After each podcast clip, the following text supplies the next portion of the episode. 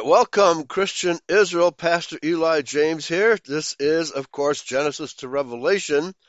No, Dan, today he's got uh, a family event down south, and so not going to be with us today.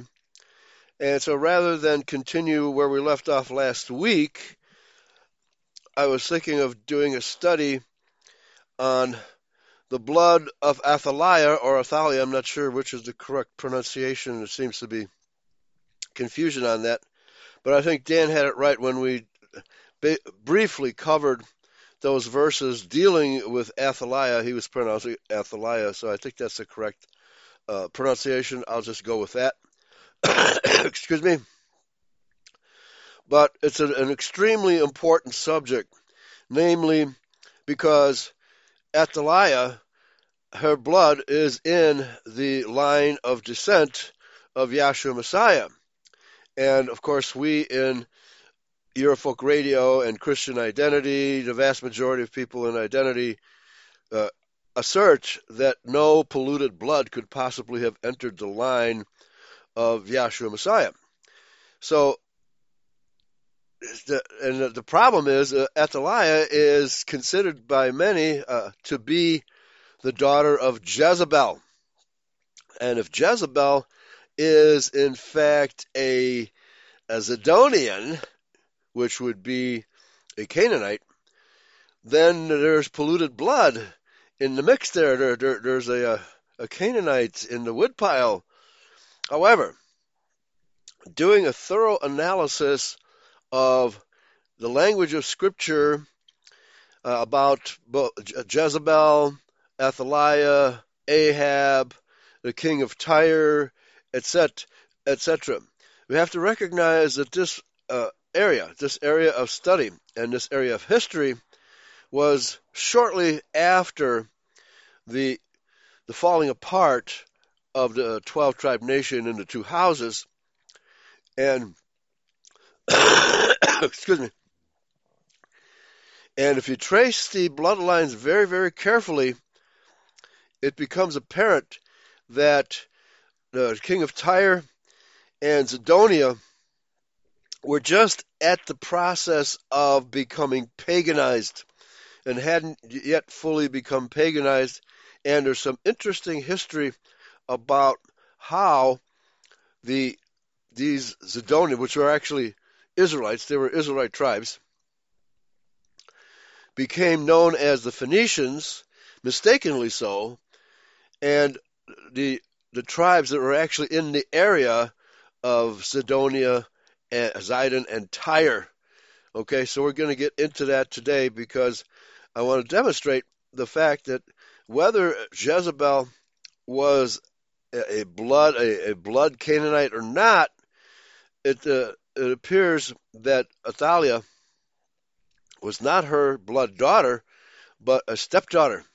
So, but let's get into it because you know this is important stuff. But we can assume, uh, without uh, fear of contradicting ourselves, that there's no you know, because his his blood had to be perfect. He's the, the the Messiah had to be without spot or blemish, and that includes the blood, not just his physical appearance, which is what people you know focus on. But no, the blood has to be pure too, and so there's no foreign blood in the bloodline of our Messiah.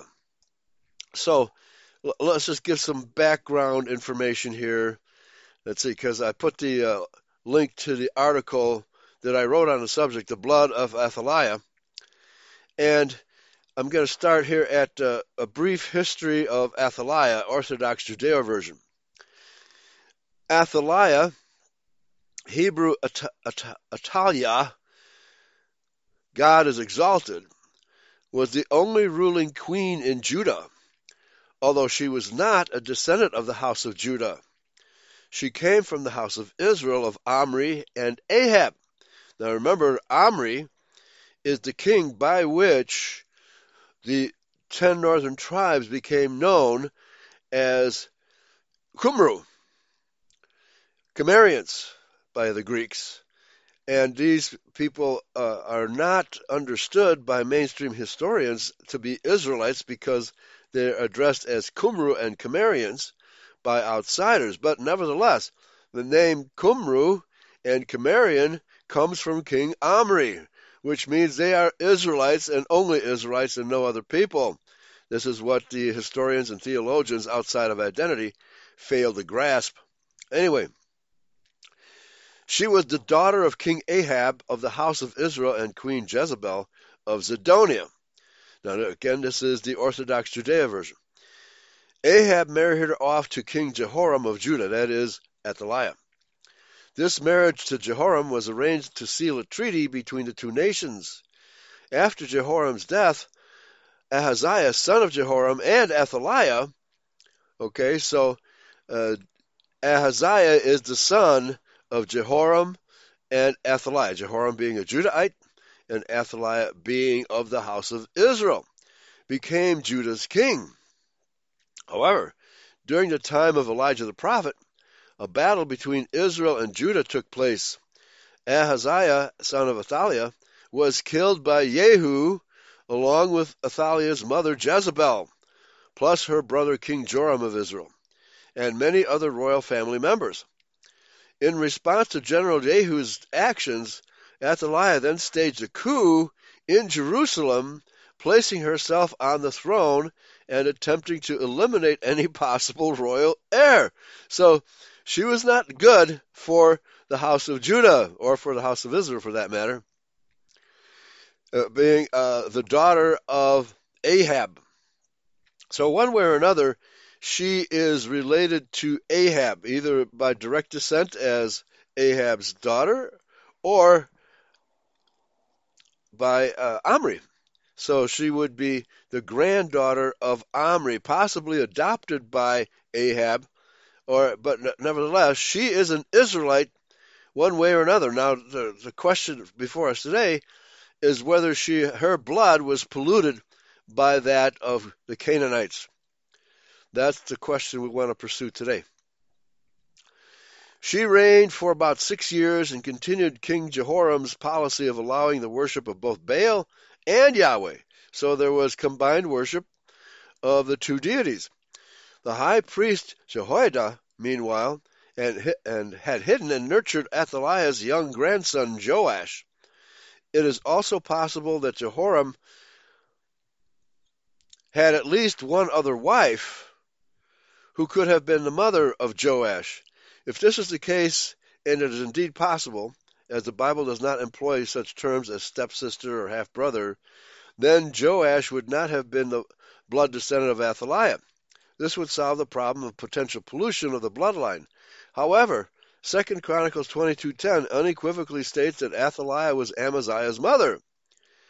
Eventually, Jehoiada overthrew and executed Athaliah and placed Joash on the throne in her place. All of this took place around 842 to 835 BC, with the uh, separation of the two houses occurring around 900 BC. So this was like one generation after that separation. Here is the genealogical record which is pertinent to our study, now dealing exclusively with the house of Judah.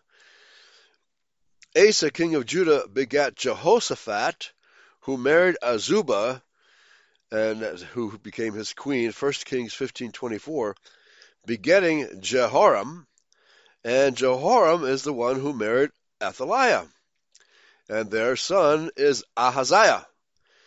So just remember, just try to keep this straight. Ahaziah is the son of Jehoram and Athaliah, Jehoram being a Judahite and Athaliah being of the house of Israel. And uh, we want to find out if she's if she is a pure-blooded Israelite. Now remember, both houses had very evil kings and kings and queens. Doesn't matter if they're evil or not. We're only talking about the bloodline and whether they've got polluted blood or not. After Jehoshaphat's death, Athaliah rose to the position of queen consort because Jehoram became Judah's king. Meanwhile, Athaliah's brother, also called Joram, or Joram, had become king of Israel following Ahab's death. Athaliah had several children with her husband Jehoram. The book of Kings condemns this marriage to the daughter of Ahab and indicates that he lost control of his Edomite vassals Now, it's also important to understand a lot of uh, people who, especially the, the Judeo Christians, assumed there was a lot of racial mixing between these Edomites and Israelites during this time. And the more history I read of this period, the, the less convinced I am that this uh, was a major deal, namely the blood mixing between the Canaanites and uh, and or Edomites with the Israelites. They were mainly held in tribute because Yahweh had ordered the Israelites to exterminate them or drive them out of the territory. And of course, they did not fully succeed in doing this, but uh, the idea that there, there was wholesale race mixing going on between these Edomites and Israelites, it doesn't say that anywhere in Scripture. So they were held in tribute, and the fact is, the Israelites were forbidden to take them uh, as personal slaves in their own households. So the relationship between the Israelite nations and the Canaanite nations was one of tribute, which meant that they pr- primarily stayed separate in their territories, in their little fiefdoms, and there was not much uh, sexual or social interaction. Well, because they hated each other, right? These these two groups because the Canaanites and Edomites are of the evil bloodline uh, of Edom and Satan, Nachash in the Old Testament. So there was no love lost between these two groups of people, nothing to indicate that there was any kind of wholesale, you know, sexual contact between the two groups. So let's continue. Jehoram was the son of Jehoshaphat and the father of Ahaziah. He should not be confused with his brother-in-law Jehoram of Israel. So the record shows up to this point that Athaliah's blood is contained in the genealogy of the kings of Judah. Her son Ahaziah is now the reigning monarch in Judah. Jehoram of Judah did evil in the eyes of Yahweh, 2 Kings 8:18, which is very common for all the kings, whether of Israel or of Judah which is a reference to his toleration of Baal worship. So, we have to understand that the Israelites and the Canaanites uh, had a blood feud and a mutual hatred of one another, and there's no way that the Canaanites would worship Yahweh. The Canaanites knew that Yahweh was exclusively the God of Israel. They hated Yahweh. They hated the name of Yahweh. They hated Israel, and they, you know there was no uh, social interaction between the two groups, except possibly uh, in terms of commerce. So, uh, so this is a situation that uh, that pertained in in this in this area.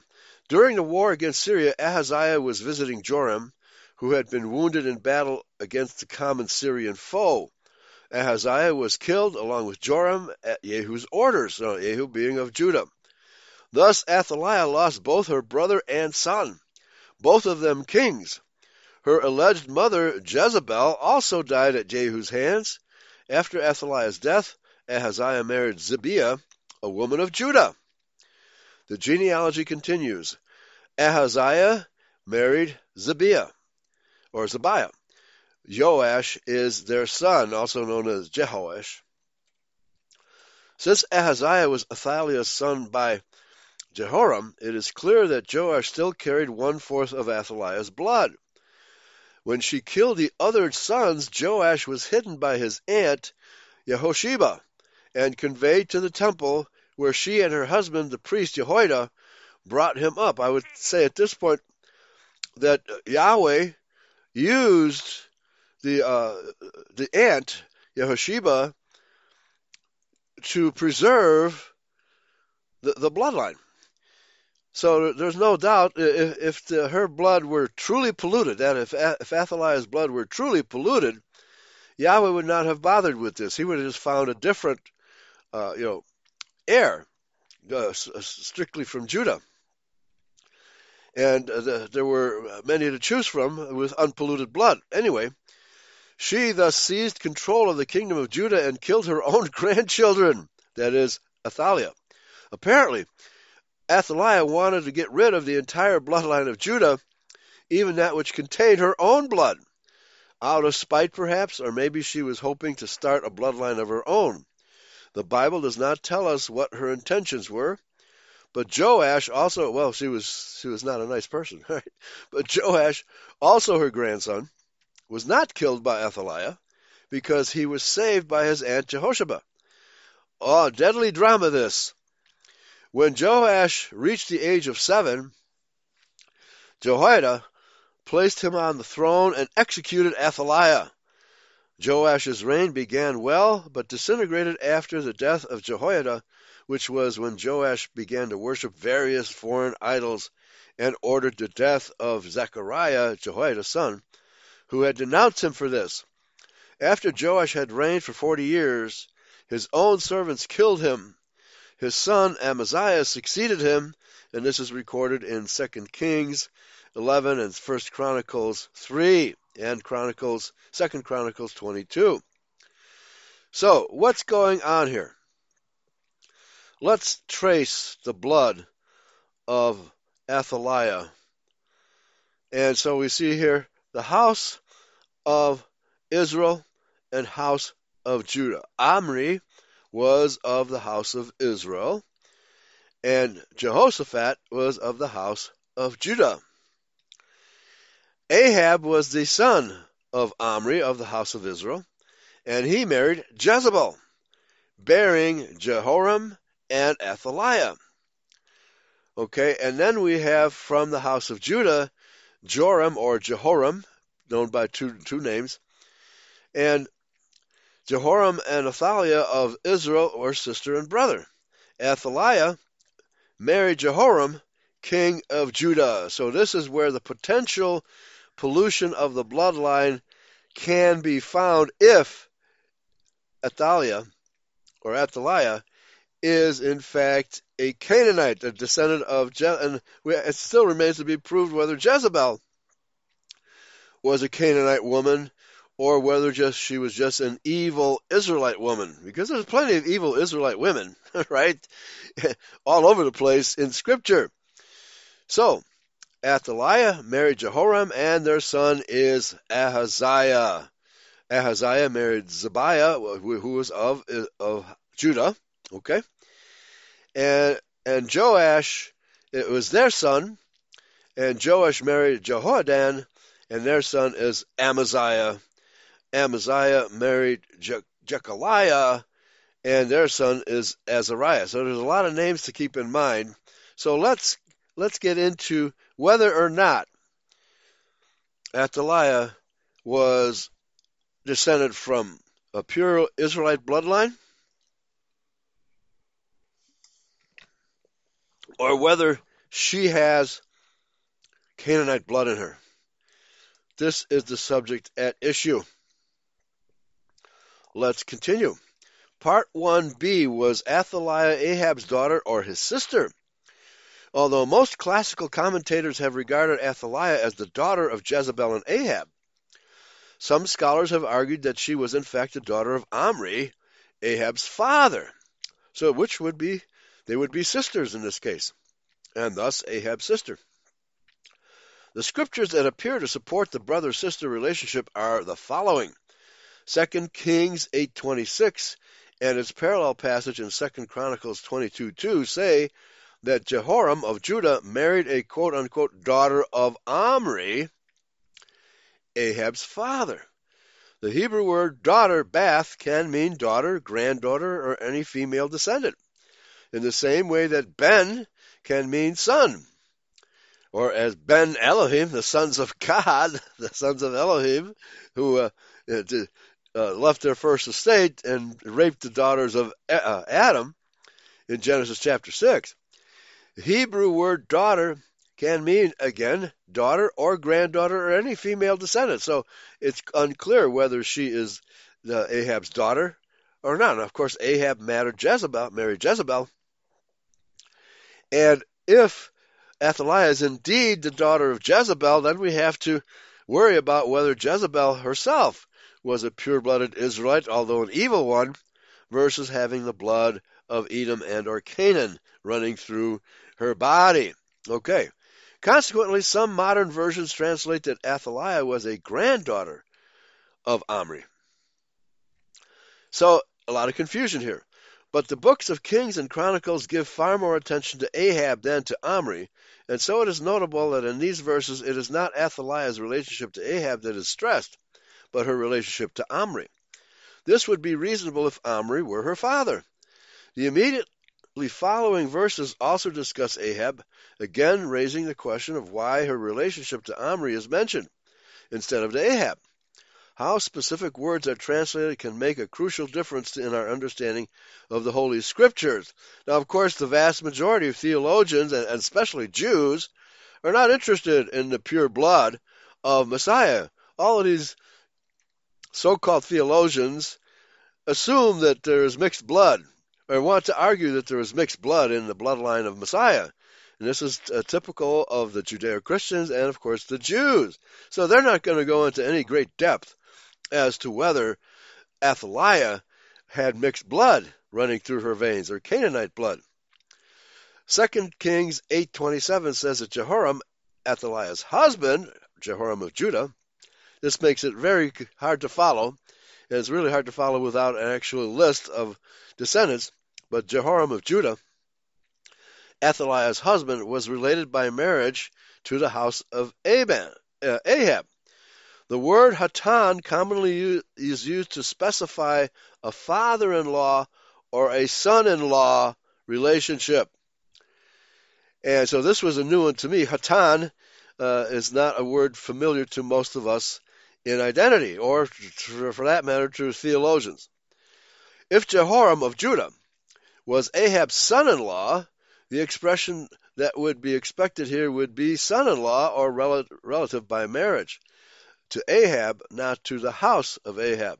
If Athaliah was Ahab's sister, not his daughter, then there is an explanation for the additional phrase house of. Okay, so still not quite clear whether Athaliah is a, a son or daughter of Omri or or Ahab. The support for Athaliah being Ahab's daughter comes from two verses. 2 Kings 8:18 and its parallel in 2 Chronicles 21:6. These verses say that Jehoram of Judah did wickedly because he married the daughter of Ahab. Now, the daughter of Ahab could still be his sister. it depends on uh, the understanding of the translators you know, King James translators at this point in history. Anyway, let's continue.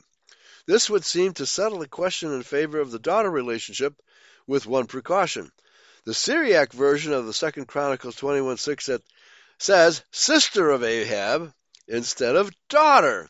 Okay, so, you know, since the King James Translation Committee was not interested in documenting the pure blood of Messiah, they weren't very careful in their recording of history or translation of the history, and it may have already been doctored by the Masoretes because the King James Committee was working from the, the redacted and polluted version called the Masoretic text. There's a Jewish version, which was not, the, the Jews didn't finish doctoring the Old Testament until 1000 AD. So I, I didn't think before today's show what, to see how the Septuagint handles th- these uh, daughter versus sister relationships here. But I think it still becomes clear after we discuss this in greater detail. So the, this textual, so again, let me repeat here: the Syriac version of Second Chronicles twenty-one sixteen says "sister of Ahab" instead of daughter. This textual support for Athaliah or Athaliah being a sister of Ahab is usually regarded as weak enough to justify translating Bath in 2 Kings, that is daughter, 826. But Bath doesn't necessarily mean direct descendant. It can mean granddaughter or any other descendant, direct descendant. This textual support for Athaliah being sister of Ahab is usually regarded as weak enough to justify translating Bath in 2 Kings 8:26 and 2 Chronicles 2:22 as granddaughter, thus bringing the various passages about Athaliah into harmony.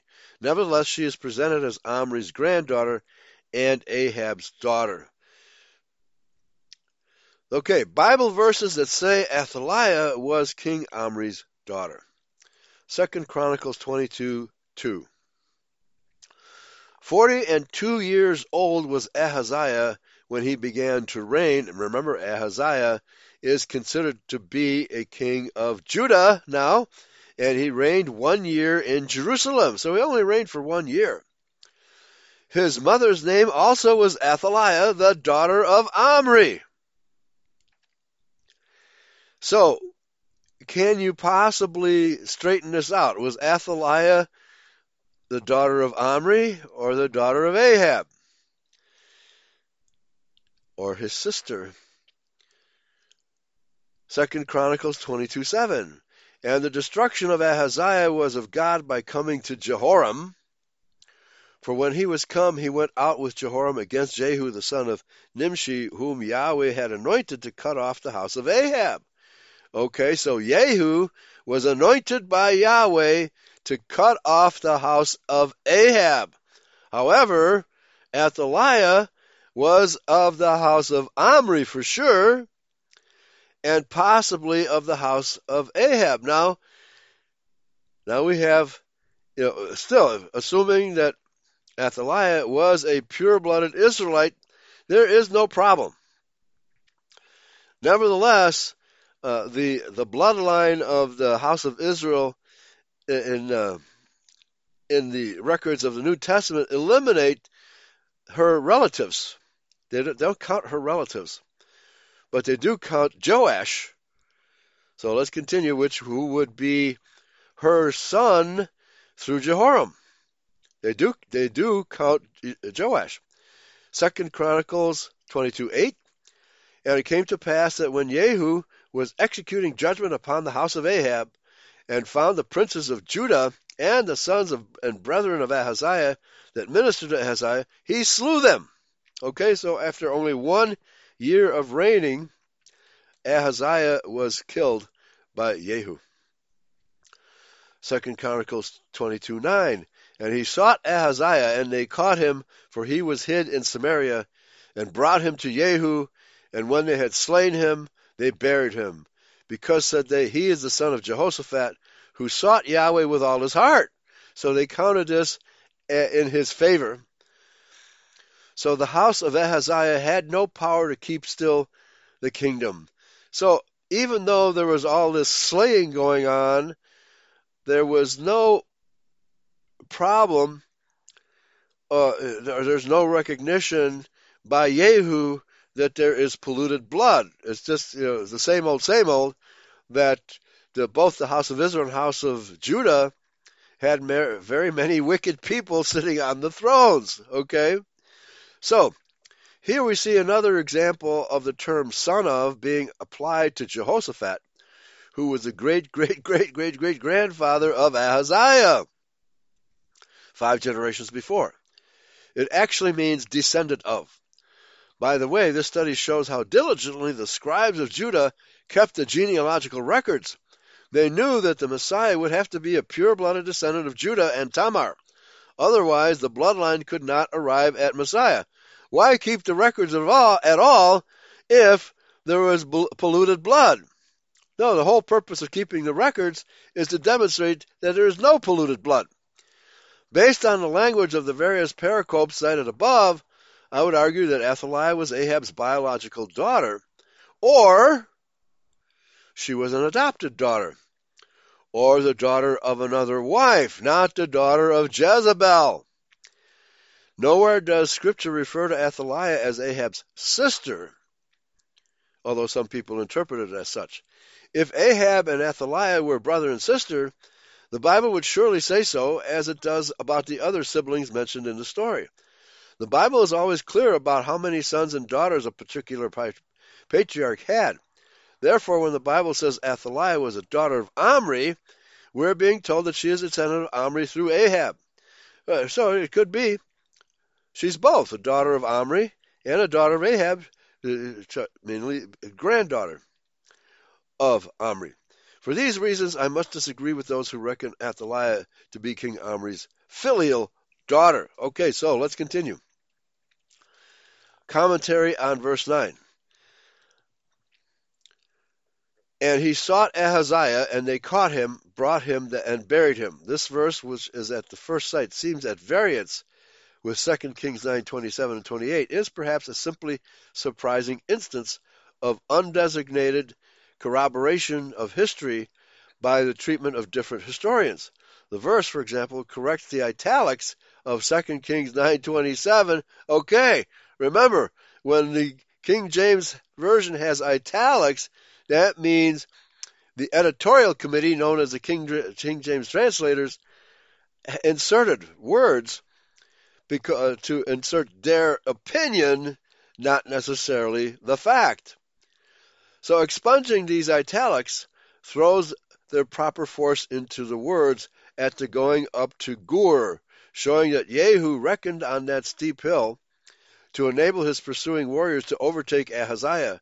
This makes sufficiently possible harmony, to say the least, in respect of the remaining incidents narrated of his life, that he made for the time a successful flight to Megiddo, afterwards sought to hide in deeper retirement in Samaria, was thence brought to Jehu at Megiddo, and there eventually slain before his eyes, and by his own servants, who must be supposed to have had some attachment to him, but probably with the sanction of Jehu himself, he conveyed in a chariot to Jerusalem. This is a commentary. Uh, unfortunately, I don't have uh, who this commentary was by. Anyway, so the the confusion still from Scripture is not totally resolved from Second Chronicles and the the reports in Kings. So, so what's going on here?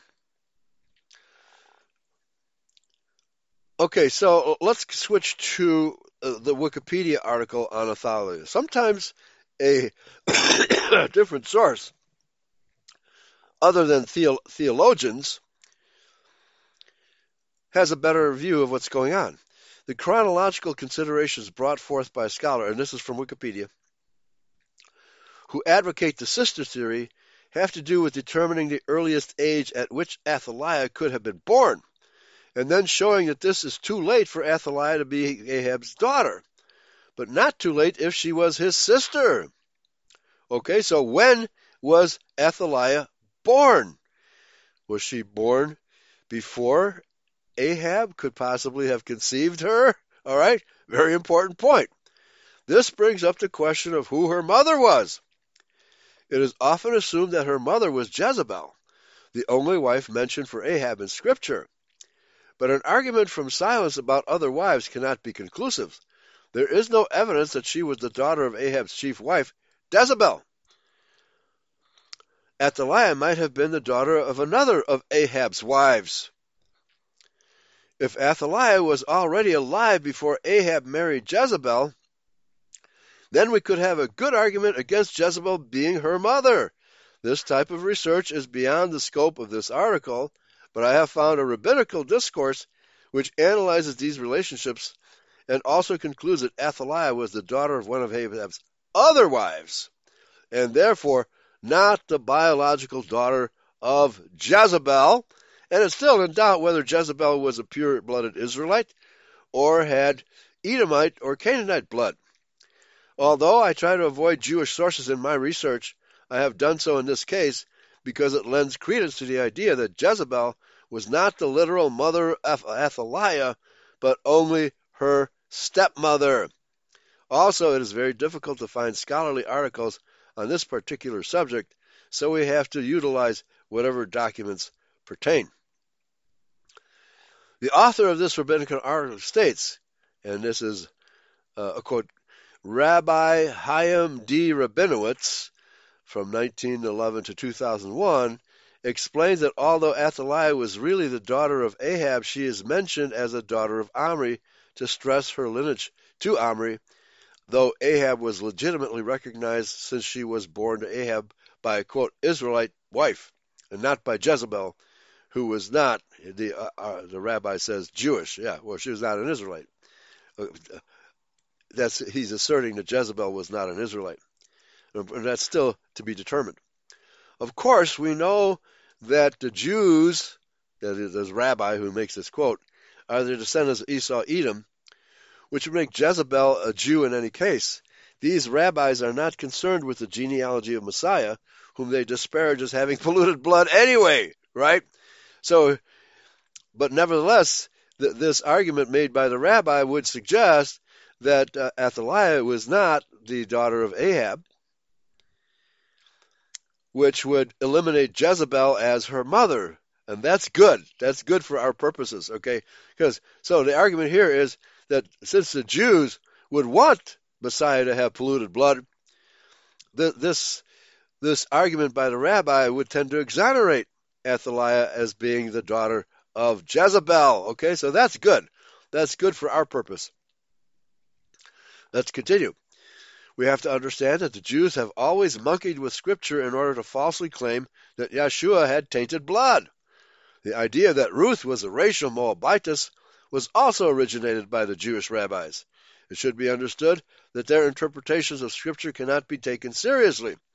It just so happens that in this instance, and for their own reasons, these rabbis agree with my conclusion that Jezebel was not Athaliah's blood mother. Since the Jews reckon their heritage through the mother, like the Canaanites did, they violate scriptural law. Today's rabbis show no concern about mixed blood, as all Jews have mixed blood, especially since so many Jewish men marry white women and also women of other races. Since mixed blood among the Jews cannot be denied, I think the real motivation behind this rabbinical article is the attempt by these rabbis to distance themselves from the notorious Jezebel, thus attempting to distance themselves from the Canaanite blood they actually have, but dare not admit to. Of course, we know they have Canaanite blood. They are Canaanites. Nevertheless, their reasoning lends credence to my argument that Athaliah could have been the daughter of Ahab via a different wife.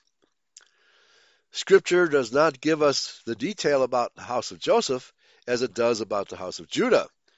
At the time of Omri and Ahab, the house of Joseph, synonym for the house of Israel, had become thoroughly paganized, divorced by Yahweh, and cast out of his sight. Yahweh had intended for these two houses to remain separate, for he had two different destinies in mind for the two houses. The house of Israel was to be banished into the wilderness of Europe, while the house of Judah was to remain in Palestine so that Messiah could fulfill his destiny. By intermarrying with the totally paganized house of Joseph, Jehoram was messing up the plan. This is why the house of Jehoram of Judah down through Joash is cursed. Okay, so even Joash is cursed, even though he reigned, I think he reigned for 40 years, if I remember correctly. So, summing up the genealogy. In addition to what these rabbis have written, I would also suggest one more possibility.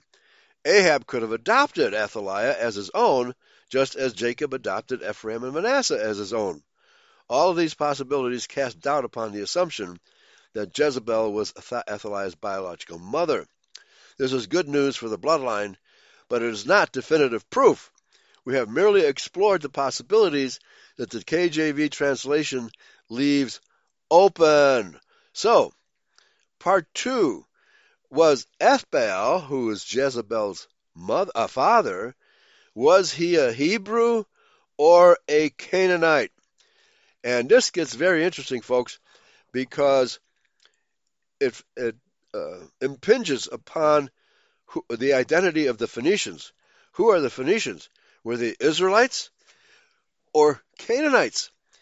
And you know, many people have argued that the, simply because one historian labeled these seagoing tribes of merchants and mer- merchant uh, seafarers as Phoenicians, that uh, that means that they're not Israelites. No, that's not true. Just uh, renaming somebody does not change their origin.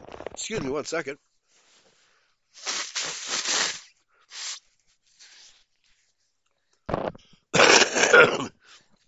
Let me take a quick swig of coffee here.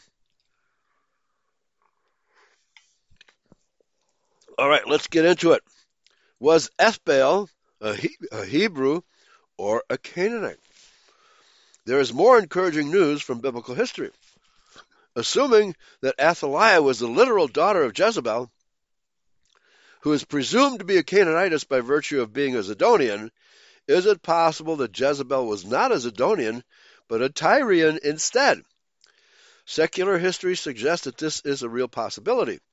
In other words, Jezebel may have actually been a Tyrian or a Baal worshipping Israelite descended from Hiram. Several scholars have suggested that the house of Hiram was descended from either Asher or Issachar. Okay? And this is why, and uh, the scriptures record Hiram as being a friend of both David and Solomon. Would David and Solomon befriend a Canaanite or Edomite whom they have been making war against? Not likely. Not likely. Although, later on, for sure, both David and Solomon hired Edomite scribes known as the Nethinim, but not all the Nethinim were Edomites, but the, they did, even though they were still held under tribute and were not mixing with them racially, they still hired them as scribes, which is part of the prophecy that the Canaanites and Edomites would be the servants of the house of Israel. So let's continue. If Jezebel were Athaliah's biological mother, her ruthlessness, it would appear, is based on her religion, which she received from Jezebel. Of course, genetic traits can never be ruled out. Not all Israelites are good people.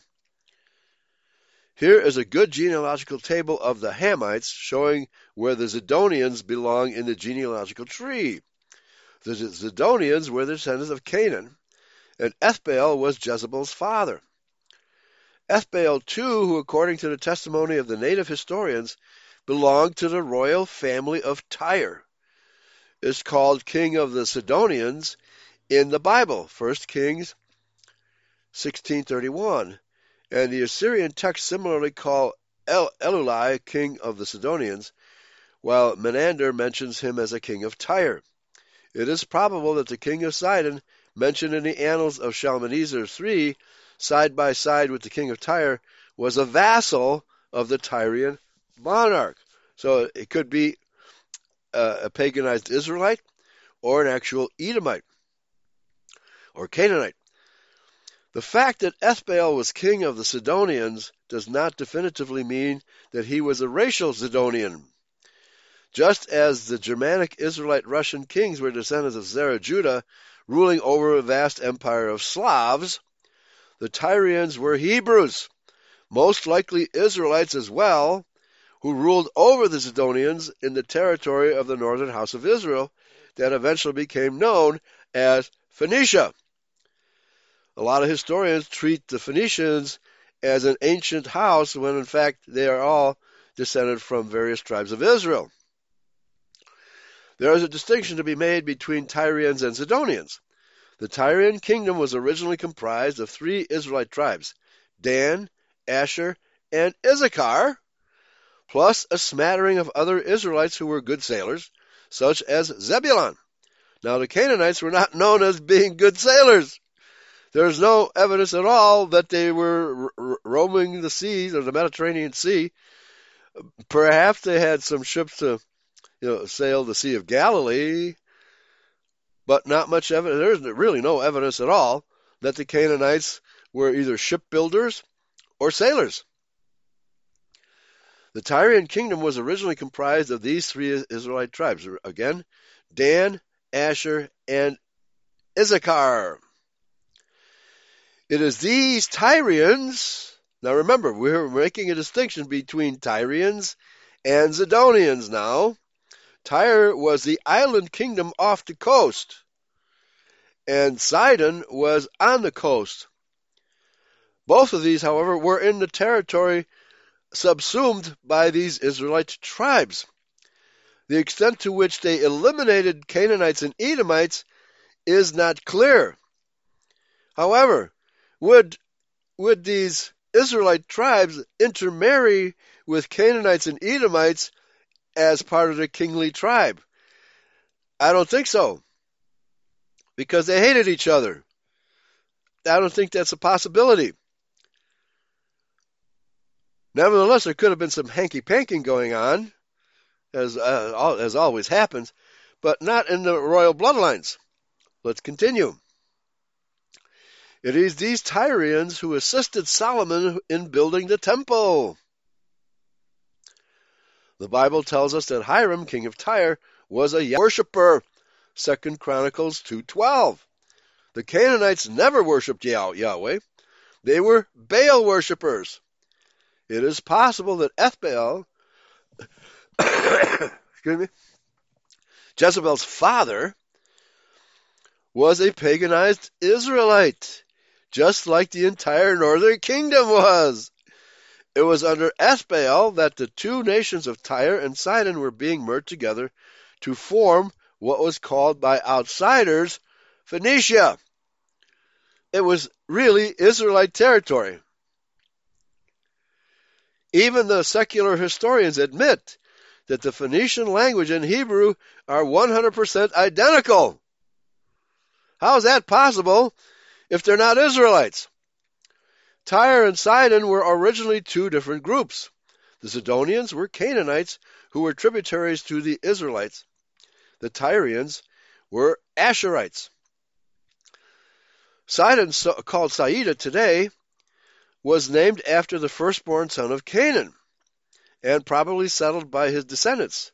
The northern border of ancient Canaan extended to Sidon. Later, Jacob spoke of it as the boundary of Zebulun, Genesis 49:13, and Joshua included it as part of the land promised to Israel, Joshua 13:6. Sidon was included in the inheritance of Asher on its northern boundary, uh, Joshua 19:28. But it was not taken by that tribe in conquest, Judges 1:31 and 3:3. Settled from the beginning as a port city, Sidon was built on a, pro- a promontory with a nearby offshore island that sheltered the harbor from storms. Twenty miles south of Sidon, in the middle of the coastal plain, Tyre, called Sour in Arabic today, was constructed on a rock island a few hundred yards out into the Mediterranean. In fact, the city took its name from this rock island. Tyre becomes or comes from the Semitic Sur or Arabic Shur, Babylonian Shuru, Egyptian Dur, meaning rock. Historical and archaeological evidence indicate both cities were settled by early second millennium BC and were important seaports long before the Israelites settled in Canaan. Yet, while Sidon was mentioned many times during the Canaanite and early Israelite periods in the Bible, Tyre first appeared as part of Asher's western boundary, Joshua 19:29. So there's no doubt that Tyre was settled by Asher and probably other Israelite tribes. Specifically called the fortified city in this passage, it was noted as a significant landmark.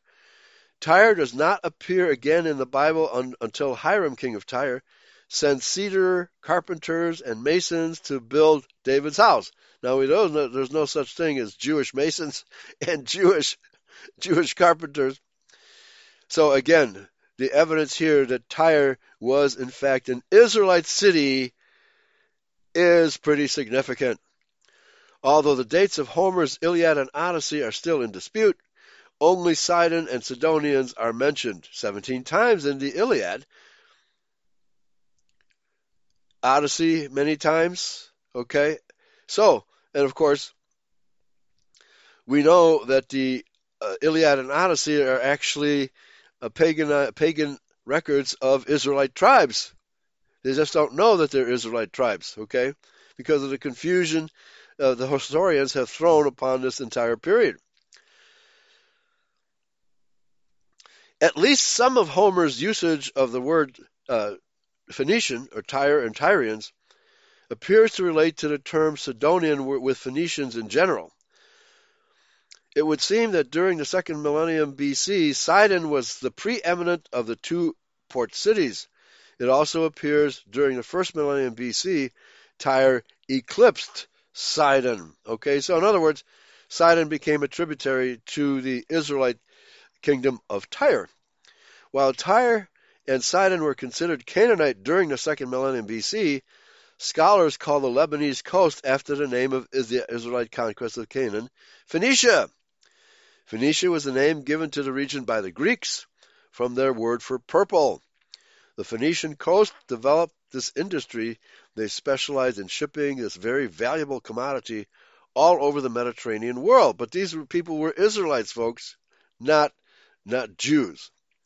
Beginning with David, the Tyrian connection became prominent. Hiram, king of Tyre, offered cedar trees, carpenters, and masons to build David's palace. 2 Samuel 5:11. To what extent cedars were used in David's house is unclear, but David did consider his abode to be a palace of cedar. 2 Samuel 7:2. And Yahweh seemed to agree. 2 Samuel 7:7. Later, David utilized the help of Sidonians and Tyrians to provide cedar trees for the temple. Now remember, the Israelites were commanded to oust the Sidonians. But one of the tribes that did not follow through I think that was the tribe of Asher who never took possession of the land. Nevertheless, the the Canaanite tribes were considered tributaries to the Israelites.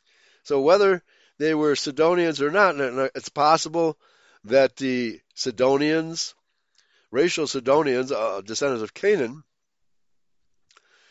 were helping to move the lumber, etc., from one place to another. But the it's apparent to me that there was no racial mixing going on here because they, they hated each other. Hiram also offered to bring cedars down from the mountains uh, and float them down to the Mediterranean to the coast of Joppa for Solomon's royal construction projects. 1 Kings 5 8 through 11, 2 Chronicles 2:16, which included both his palace and the temple. Interestingly, while Hiram continued to be the dominant Lebanese contact Solomon spoke of the woodworking skills of the Sidonians, possibly just a generic, a generic term for Phoenicians, as builders from Gibal, known by the Greeks as Byblos. Ethbaal was the father of Jezebel and king of Sidon. Many scholars follow Josephus against Apion, Antiquities 8, who was quoting Menander, and identify Ethbaal with Ithbaal, Hebrew man of Baal priest of Astarte who killed the king of Tyre and seized the throne. In fact, during many periods, the king of one city seemed to be considered the king of the other city by outsiders. Surprise, surprise. The original Tyrians were not Canaanites, but Asherites. This would explain the apparent discrepancy between Ezra, the priest king of Judah, who refused to allow the Samaritans to assist in rebuilding the temple, versus Solomon, who utilized, and of course, is much later on in history. excuse me. Versus Solomon, who utilized the Tyrians to do much of the work on the first temple. The only way that Yahweh would allow this is if the Tyrians were in fact Israelites. The Phoenicians never called themselves Canaanites. The reference to them as Sidonians would therefore be a territorial reference, probably because Sidonia was a much larger territory in comparison to Tyre. But Phoenicia was ruled from Tyre. And Phoenicia was, as we're finding out here, 100% Israelite. From the cumbersome link, uh, below, from the Scottish Christian Herald, we find that the Phoenicians never referred to themselves as Canaanites. Since most secular historians never dreamed that the Phoenicians were mainly Israelites, the Israelite connection to Tyre and Phoenicia has been misunderstood by these scholars. They have also been misled by the Jewish claim that they, the Jews, are Hebrews. But the Phoenicians were obviously Aryans, that is, descended from Noah and Heber and Israel, Abraham, etc. Not hook nosed, receding forehead Jews. Little do these historians know that the Israelites were Aryans of Hebrew stock unless you understand that the Jews, being Edomites and Canaanites, at this point in history were and still are non Hebrews and non Israelites, you will be forever confused about biblical history in general, not just this period. Based upon the false Jewish claim to Israelite heritage, virtually all historians, with the exception of British Israel and Christian identity scholars, have falsely assumed that the Phoenicians were non Israelites. Okay? So, the implication here is that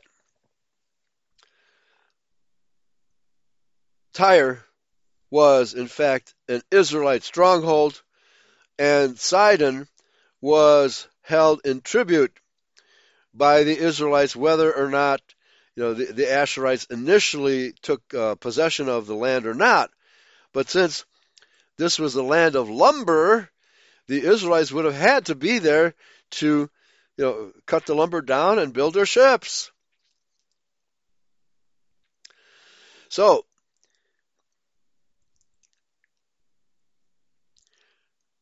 Uh, in arguing that the Tyrians were Israelites, not Canaanites, the, quote, the conduct of David and Solomon towards the Tyrians brings us also to the same conclusion.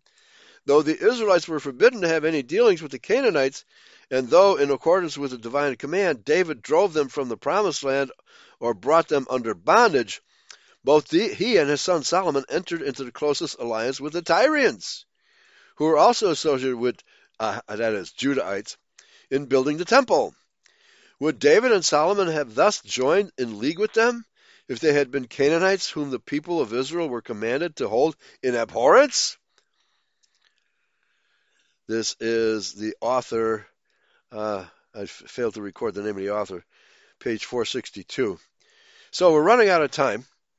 And so the bottom line is that it looks as though Ethbaal, the son of Hiram, was a Tyrian, not a Zidonian, and he was simply. Oh, by the way, one important thing. To seal the deal, the author adds, quote, these arguments are further strengthened by the fact which Herodotus mentions, quote, of the Phoenicians practicing circumcision, while the Philistines and Canaanites are always spoken of in Scripture as the uncircumcised. There you have it, folks. The secular evidence is that the Phoenicians, so called, were circumcised, and the Israelites continued this practice even after breaking away from the southern two tribes, as is evidenced by the fact that when they crossed the Caucasus Mountains, they they still had circumcision knives called oh what do they call them uh, celts the circumcision, the stone, and you can sharpen stone to make it as sharp as steel as the Celts. Okay, so and they still had these circumcision knives buried in their monuments, and those monuments have Hebrew inscriptions. So, ladies and gentlemen, my conclusion is that that Athaliah was a pure-blooded Israelite from all this evidence, whether she was it doesn't even matter if she's a daughter of Jezebel. Jezebel could have been a, a pure blood Israelite too.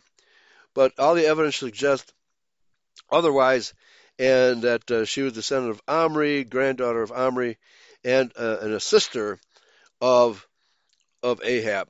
Okay, that's my conclusion. I think we're on good standing there. Take care, everybody. Yahweh bless. Bye bye.